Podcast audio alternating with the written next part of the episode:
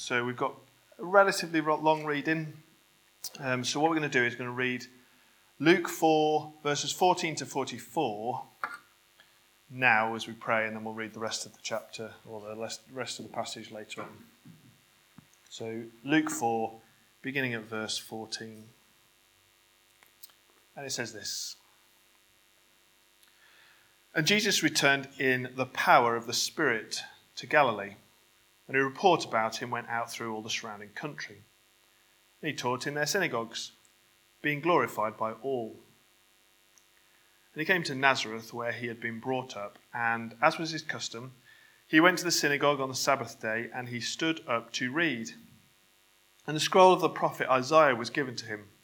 He unrolled the scroll and found the place where it was written The Spirit of the Lord is upon me, because he's anointed me to proclaim good news to the poor.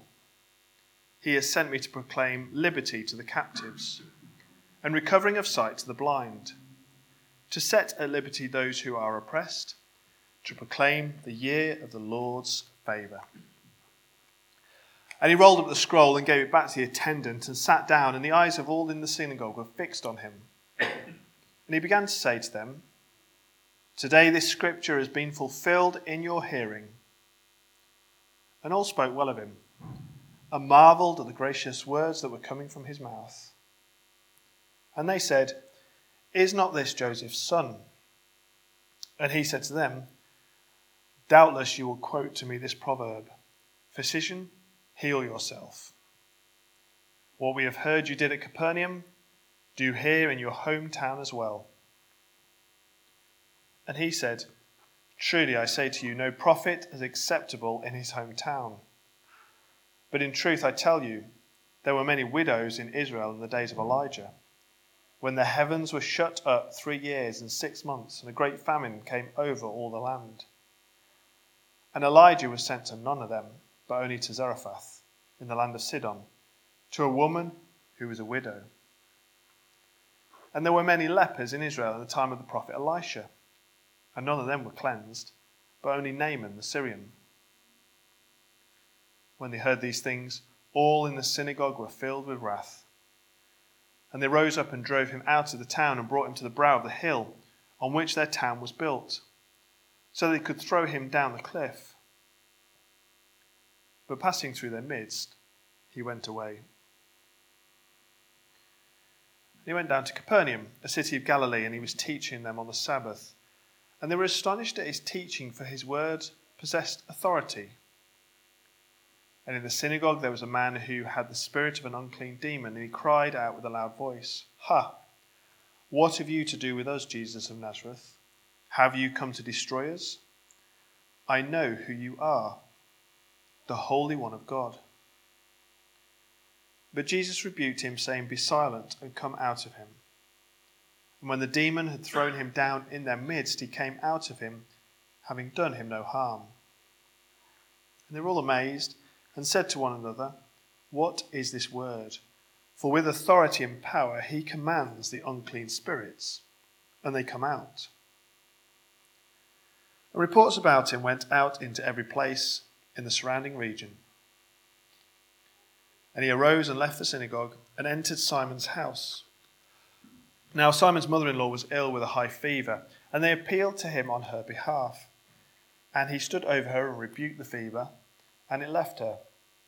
And immediately she rose and began to serve them. Now, when the sun was setting, all those who had, uh, who had any who were sick with various diseases brought them to him. And he lays his hands on every one of them and healed them.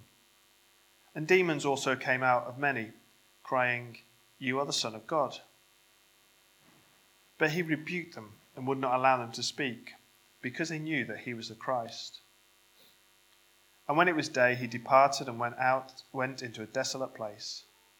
And the people sought him and came to him, and would have kept him from leaving them. But he said to them, I must preach the good news of the kingdom of God to the other towns as well, for I was sent for this purpose. And he was preaching in the synagogues of Judea. We're going to pick up our reading at Luke 5, verse 1 and read to 6, verse 16.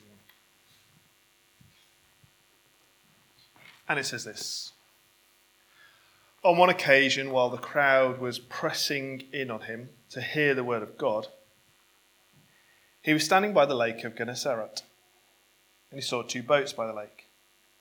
But the fishermen had gone out of them and were washing their nets. Getting into one of the boats, which was Simon's, he asked him to put out a little from the land. And he sat down and taught the people from the boat. And when he had finished speaking, he said to Simon, Put out into the deep and let down your nets for a catch. And Simon answered, Master, we toiled all night and took nothing. But at your word I will let down the nets. And when they'd done this, they enclosed a large number of fish, and their nets were breaking. They signaled to their partners in the other boat to come and help them, and they came and filled both the boats, so that they began to sink. But when Simon Peter saw it, he fell down at Jesus' knees, saying, Depart from me, for I am a sinful man, O Lord.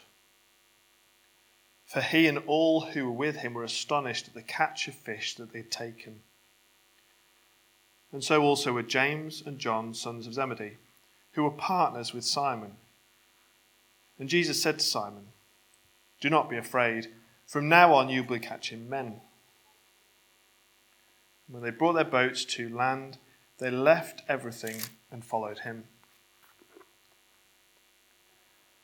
While he was in one of the cities, there came a man full of leprosy. And when he saw Jesus, he fell on his face and begged him Lord, if you will, you can make me clean. And Jesus stretched out his hand and touched him, saying, I will, be clean. And immediately the leprosy left him, and he charged him to tell no one, but go and show yourself to the priest, and, and make an offering for your cleansing, as Moses commanded, for a proof to them. But now, even more, the report about him went abroad and great crowds gathered to hear him and to be healed of their infirmities. But he would withdraw to desolate places and pray. On one of those days, he was teaching Pharisees and teachers of law were sitting there who had come from every village of Galilee and Judea and from Jerusalem. And the power of the Lord was with him to heal. And behold, some men were bringing on a bed a man who was paralyzed and they were seeking to bring him in and lay him before Jesus. But finding no way to bring him in because of the crowd, they went upon the roof and let him down with his bed through the tiles into the midst before Jesus. And when he saw their faith, he said, Man, your sins are forgiven you. And the scribes and the Pharisees began to question, saying, Who is this who speaks blasphemies?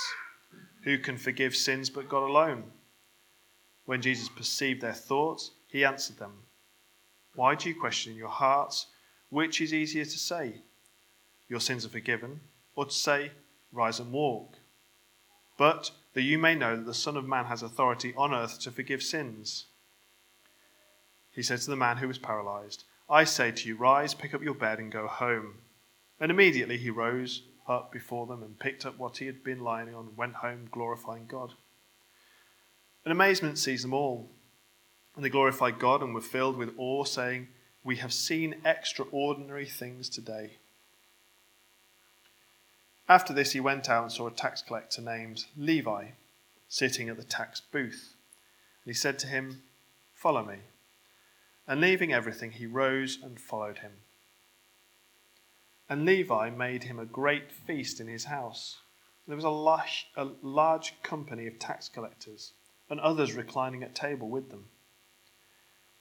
And the Pharisees and their scribes grumbled at his disciples, saying, Why do you eat and drink with tax collectors and sinners? And Jesus answered them, Those who are well have no need of a physician, but those who are sick.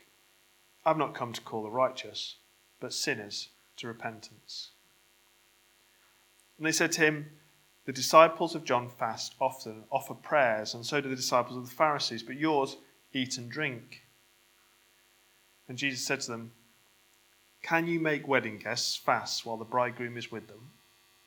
The days will come when the bridegroom is taken away from them, and then they will fast in those days. He also told them a parable. No one tears a piece from a new garment and puts it on an old garment. If he does, he'll tear the new, and the piece from the new will not match the old. And no one puts new wine into old wineskins. If he does, the new wine will burst and skins the skins, and it will be spilled, and the skins will be destroyed.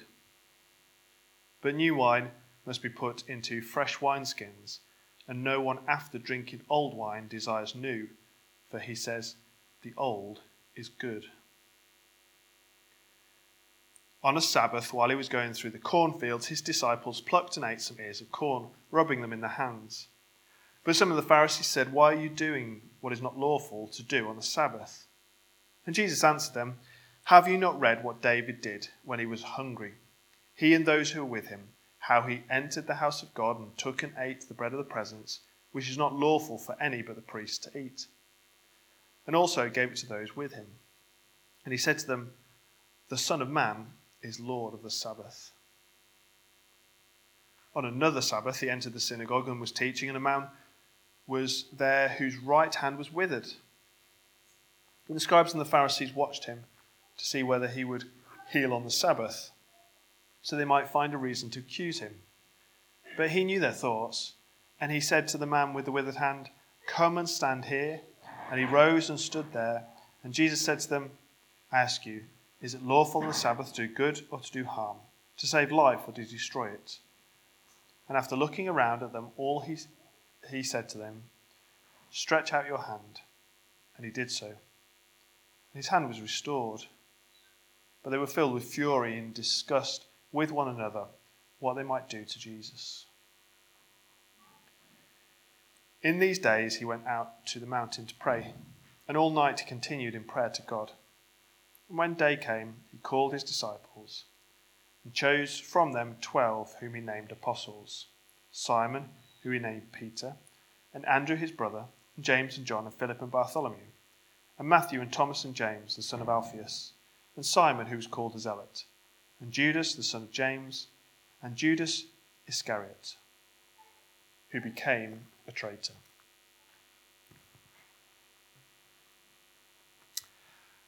Well, in a moment, we're going to have a look at that passage. Before we do, there's a few things to mention.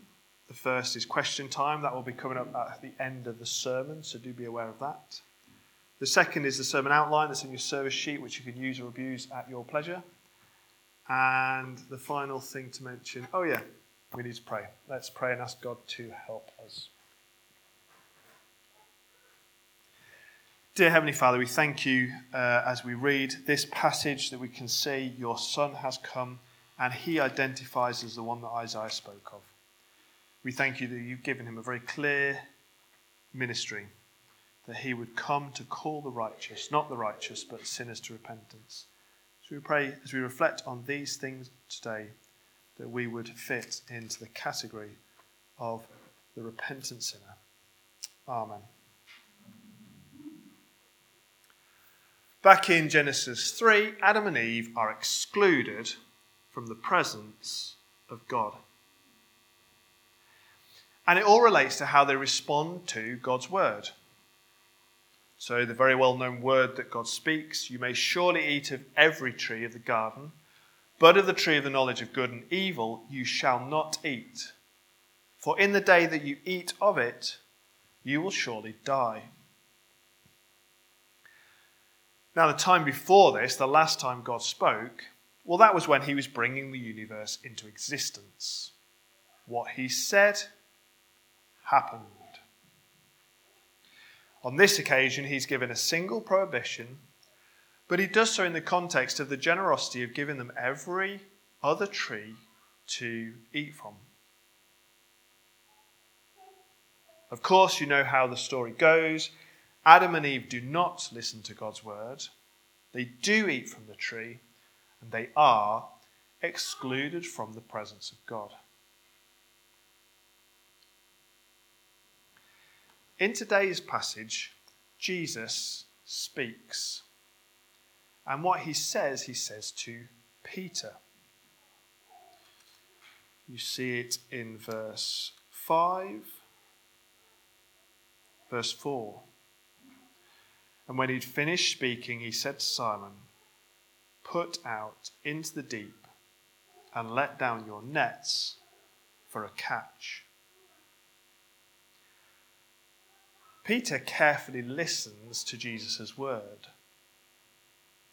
And Peter dutifully does as Jesus has asked, despite his misgivings.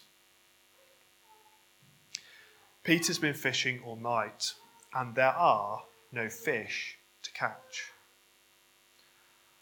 But on the word of Jesus, he lets down his nets, only to pull up enough fish to almost sink two boats.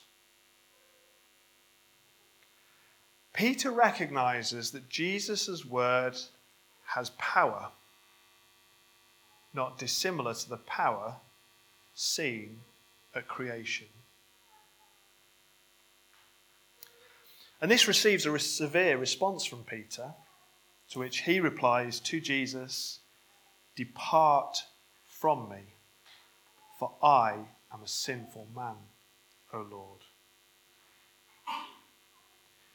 Peter wants to keep his distance from Jesus because Peter is a sinful man. But Jesus includes Peter.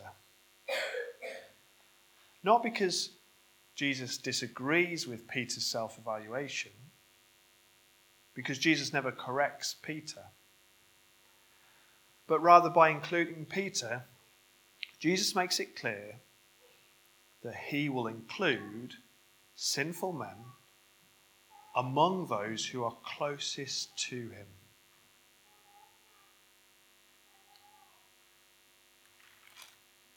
Next, Jesus comes across someone else who is also excluded. If you were here for our studies in Numbers, you'll remember as the people anticipated coming into the land, God gave them a comprehensive sacrificial system. It was this sacrificial system that meant a holy God could dwell with a sinful people. And as part of this system, there were numerous holy items that were used. But it was crucial that these items didn't become contaminated. Because if they were contaminated by the unclean, the whole sacrificial system was compromised. And so anyone who was unclean was excluded or kept outside the camp. And so, if a relative had died and you'd been in contact with the dead body, you'd have to be put outside of the camp for a specified amount of days until you were considered clean again. However, the leper, he was in a different category. Since there was no cure, he would not be made clean.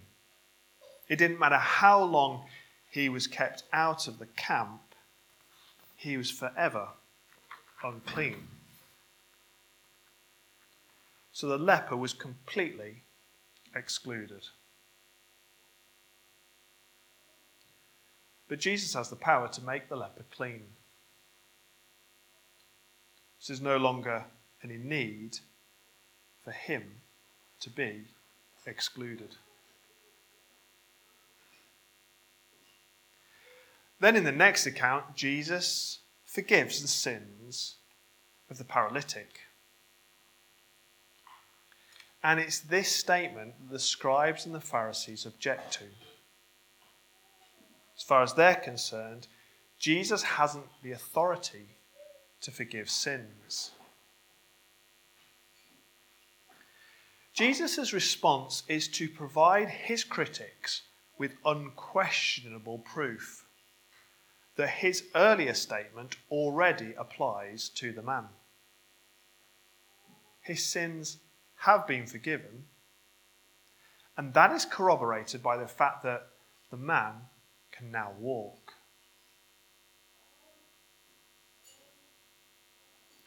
Notice that here is a man who's sick, who needs a doctor, just as he's a sinner who needs to be called to repentance.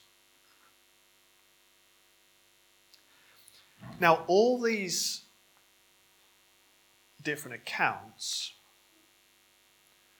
what they've done is begun to lay the groundwork for when Jesus meets Levi.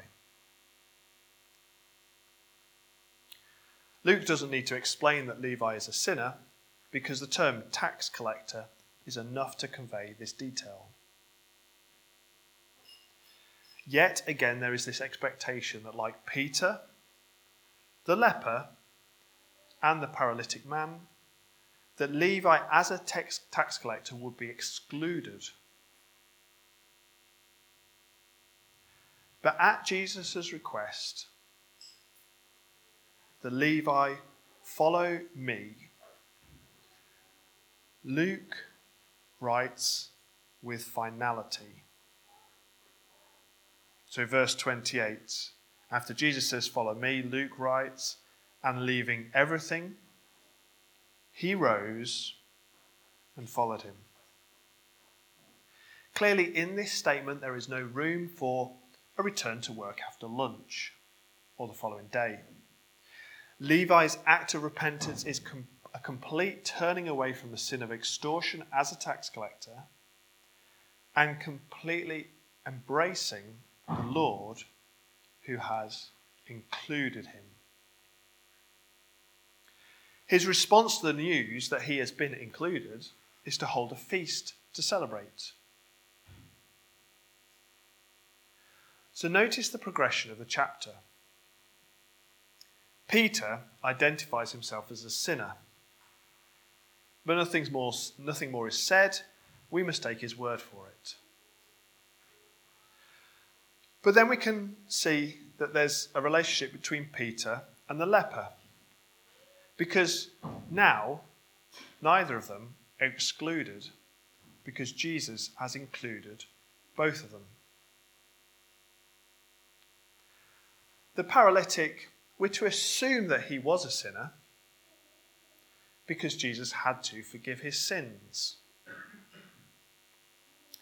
But then by the time we get to Levi, we're now, there can be no question about his status because he's actually caught in the act. He sat at the tax collector's booth where the extortion takes place. Yet, with Levi, we see him produce the fruit of repentance. It's seen by the feast he arranges. Because of the joy he feels, because he's now turned from his sins, and because his sins have been forgiven. So, this leads us to the question what of the Pharisees' criticism? So, you see this in verse 30 of chapter 5. Let's go back to 29 to see the context. And Levi made him a great feast in his house. And there was a large company of tax collectors and others reclining at table with them. And the Pharisees and their scribes grumbled at his disciples, saying, Why do you eat and drink with tax collectors and sinners?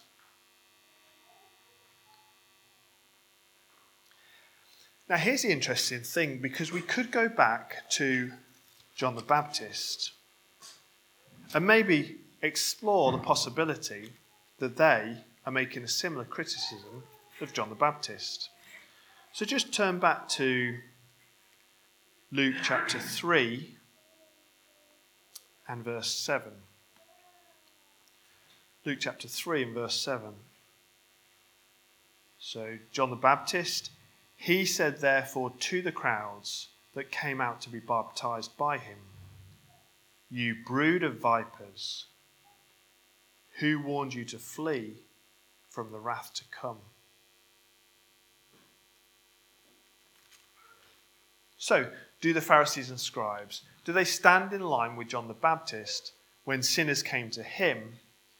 He called out the sinner and describes them as a brood of vipers? Or is something different going on here at Levi's party? Well, given everything we've seen from the text, there is to be found a difference between those that gather around John and those that attend Levi's party. The attendees of Levi's party are repentant. Jesus accepts the repentant. But the Pharisees' criticism of Jesus means that they would wish to exclude the repentant sinner.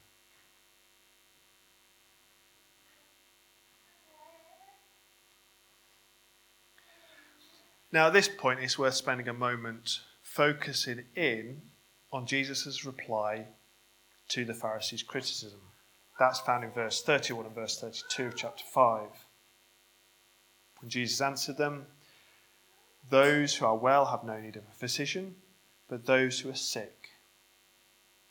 I have not come to call the righteous, but sinners to repentance. Now, we've already intimated how the paralytic connects to this statement. He's a man who sought out Jesus because he could not walk. And this is why he needed Jesus. However, Jesus, uh, Jesus goes above and beyond. Jesus was able, as able to forgive the sins of the man, which he was able to evidence by making the lame man walk. What is striking with Peter is his self evaluation. He believes as a sinner he must keep his distance from Jesus. However, it's Peter's recognition that he is a sinner, in need of his sins forgiven, which means Peter can follow the instructions when Jesus gives them. He can accept Jesus' inclusion as a sinner called to repentance. So too with Levi, his joy in being called by Jesus comes from the very fact that he recognizes that he is a sinner and is pleased to be able to leave everything behind to come and follow Jesus. But these examples, these men, come as a sharp contrast to the Pharisees. For the Pharisees aren't sinners. They insist they are righteous. But by insisting this, they do not fit in to the ministry which Jesus has come to do. Because Jesus has come to call sinners to repentance. Which means the righteous are excluded.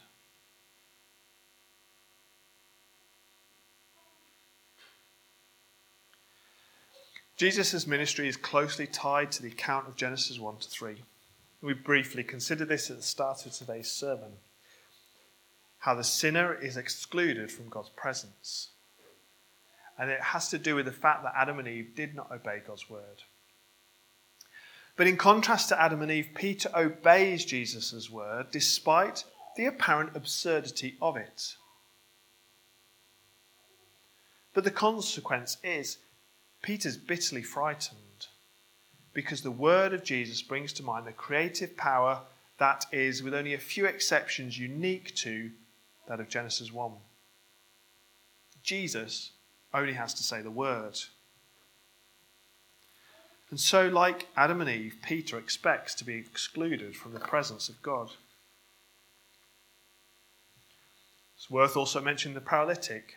With Adam and Eve, sin and death become intricately linked. Everyone born of Adam is a sinner, and everyone would die. That our bodies do not always work as they should is a reminder that, that, that one day they will fail completely. We will die, and that's because we're sinners. So when Jesus heals the paralytic man, he demonstrates he has the power to reverse the effects of the fall, that he can forgive sins. And this anticipates that he will conquer death. There's a great significance in this man, Jesus. And so when he's questioned about fasting, naturally he explains that the new era has arrived. Now isn't the time for fasting because the bridegroom has arrived. The year of the Lord's favour is here.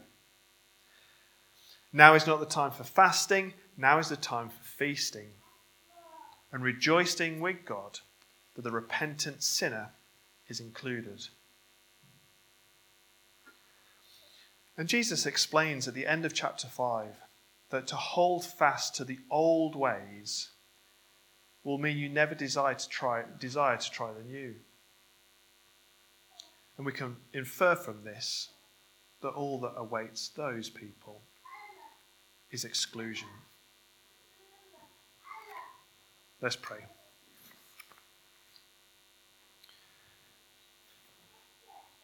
Dear Heavenly Father, we do thank you that you sent your Son into the world to call sinners to repentance.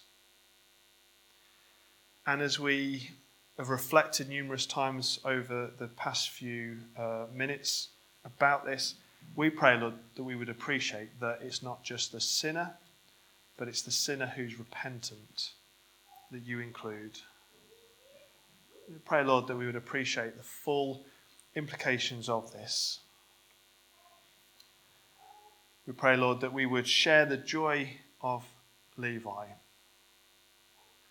and we would not oppose your plans like the Pharisees, but rather we would be gladly included in those sinners who are repentant and are included amongst those closest to you. Amen.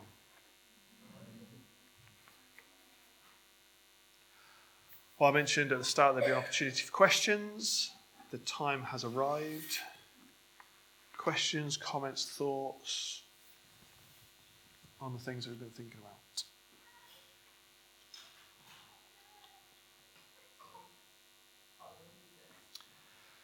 Yeah, good comment. So, and Levi made him a great feast in his house. There was a large company of tax collectors, and others reclined at table with them. How are we to think about these other uh, tax collectors, and you know, are they necessarily repentant? Yeah, and I, I guess I kind of inferred in the sermon that they were, but I guess he's going to be a little bit more fluid than that in reality. So obviously we can take we, we know for a fact levi is repentant and it's his celebration of that i guess you know what, what do you do when you hear good news? You want to bring those who are closest to you into that good news. So he holds a feast and he invites just people he knows happen to be tax collectors. I guess at this point the question is how do those tax collectors respond to that news you know to being part of the feast? Uh, you know, and you could hope that some would join him in his repentance. You can imagine some would take a bit of time to think about it, and others would just reject it and go back to once the feast is over. But but then I guess when I was talking about it, we are sort of thinking in terms of. So I guess you know I don't know. You could get say that that is Jesus in that I'm calling these people. Will they be part of the repentance or will they not? Um, and then but that's the reason why, obviously, they're unhappy because he's spending time with tax collectors and sinners. But the only way he can call them to, to repentance is by including them. And the result he's looking for is that repentance. And therefore, what they are ultimately dismissing is the repentant sinner being included. So, yeah, it's probably helpful just to include those steps.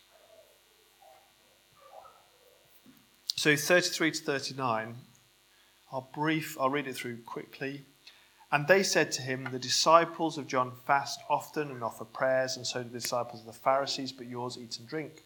And Jesus said to them, Can you make wedding guests fast while the bridegroom is with them? The days will come when the bridegroom is taken away from them, and then they will fast in those days. He also told them a parable No one tears a piece from a new garment and puts on an old garment. If he does, he will tear the new, and the piece from the new will not match the old. No one puts new wine into the old wineskins. If he does, the new wine will burst the skins and it will be spilled, and the skins will be destroyed. But new wine must be put into fresh wineskins. And no one, after drinking old wine, desires new, for he says the old is good. So you've got a number of different things going on. Let's start with the um, old and the new. So you've got this idea that it's not a good idea to put a new thing on an old garment or new wine in old wineskins. So that it's this idea that Jesus has come in and it's now the new era. So it's like this new phase of redemptive history. And so that means the things of the old era won't necessarily fit. Um, and so now all that's come about because of the fasting. So there's this expectation that they should be fasting. And he's saying, But why would you fast? Because um, I'm here. The Messiah's arrived. So let's celebrate because the Messiah's arrived. Um, now, it says the day will come when the bridegroom's taken away from them. Now, I think that refers to um, the cross when there's a, a, sadness the disciples feel. Uh, of but of course, that comes to an end. So that's the time when the sadness, fasting and sadness correlates there. And then you get, um, in verse 39, things are slightly coming from a different angle. There are some people who are so happy with the old wine that if you offer them better stuff or newer stuff, they just think, no, I'm happy with this. So again, it's kind of like talking about the Pharisees and the scribes who uh, don't recognize that the Messiah is here and are quite happy just getting on with their business. So, but of course, they end up missing the whole point.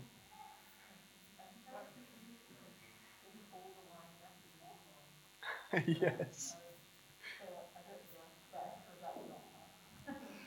Yeah, no, it's a fair point. Um, well, I don't know. I, I, mean, I don't know a lot about wine, but yeah, the, the longer it matures, the better. But then you can leave it too long, can't you? And then it becomes undrinkable. But yeah, so yeah, all that sort of stuff is kind of in there. Time for one more? Yes. Good question. Yeah, I think this is quite intriguing, isn't it? So let me repeat the question. In verse 20, it said, And when he, Jesus, saw their faith, he said, Man, your sins are forgiven. Now, I think that flies opposite to everything we've been taught um, because you, you, know that sort of idea that you can only be, um, you know, you have to believe. You can't use the faith of your family and all that sort of stuff. It has to be you as an individual who believes. Um, so I think.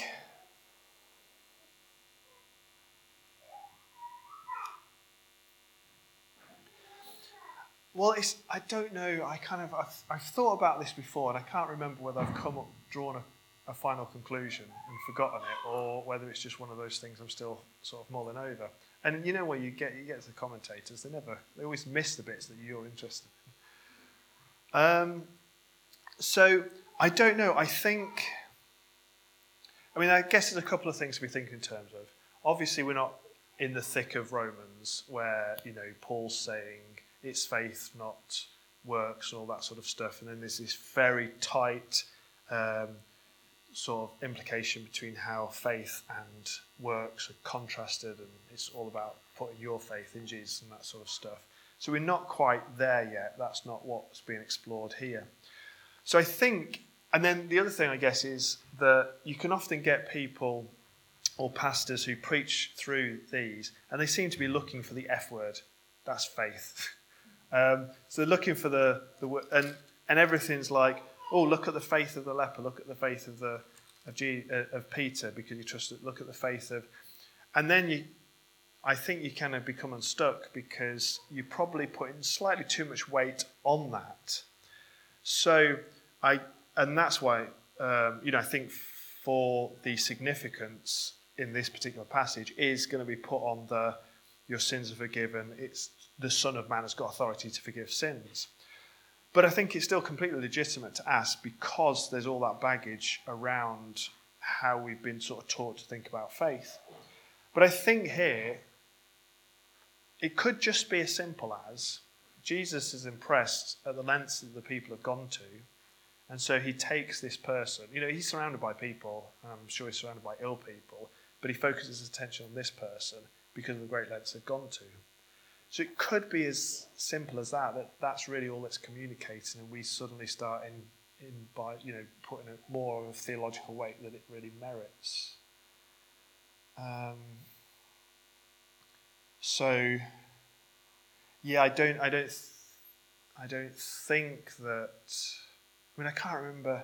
I'm sure I heard Jensen say something about this, but I can't remember what he says. But I don't think necessarily that he's forgiven their sins because of their faith. Um, again, it's probably one of those opportunities where he's thinking, right, now I want to demonstrate that as a son of man, I've got the authority to forgive sins. Here's a perfect opportunity for that. Look at the great lengths these people have gone to to bring this man in. I'll use him as my, yeah, that sort of thing. Okay, three questions. Done and dusted. Are we happy? Yes, good. Obviously, if there are any other comments or questions or thoughts, you could discuss them between yourselves or ask Adrian, or you could come and ask me if you if you're really struggling and can't. You can come and ask me. Uh, but yeah, let's continue discussing these things. Okay, in a minute we're going to um, spend a little bit of time reflecting on a bit of chapter six, kind of, um, which you'll notice we've kind of overlooked. But before we do, we're going to stand and sing before the throne.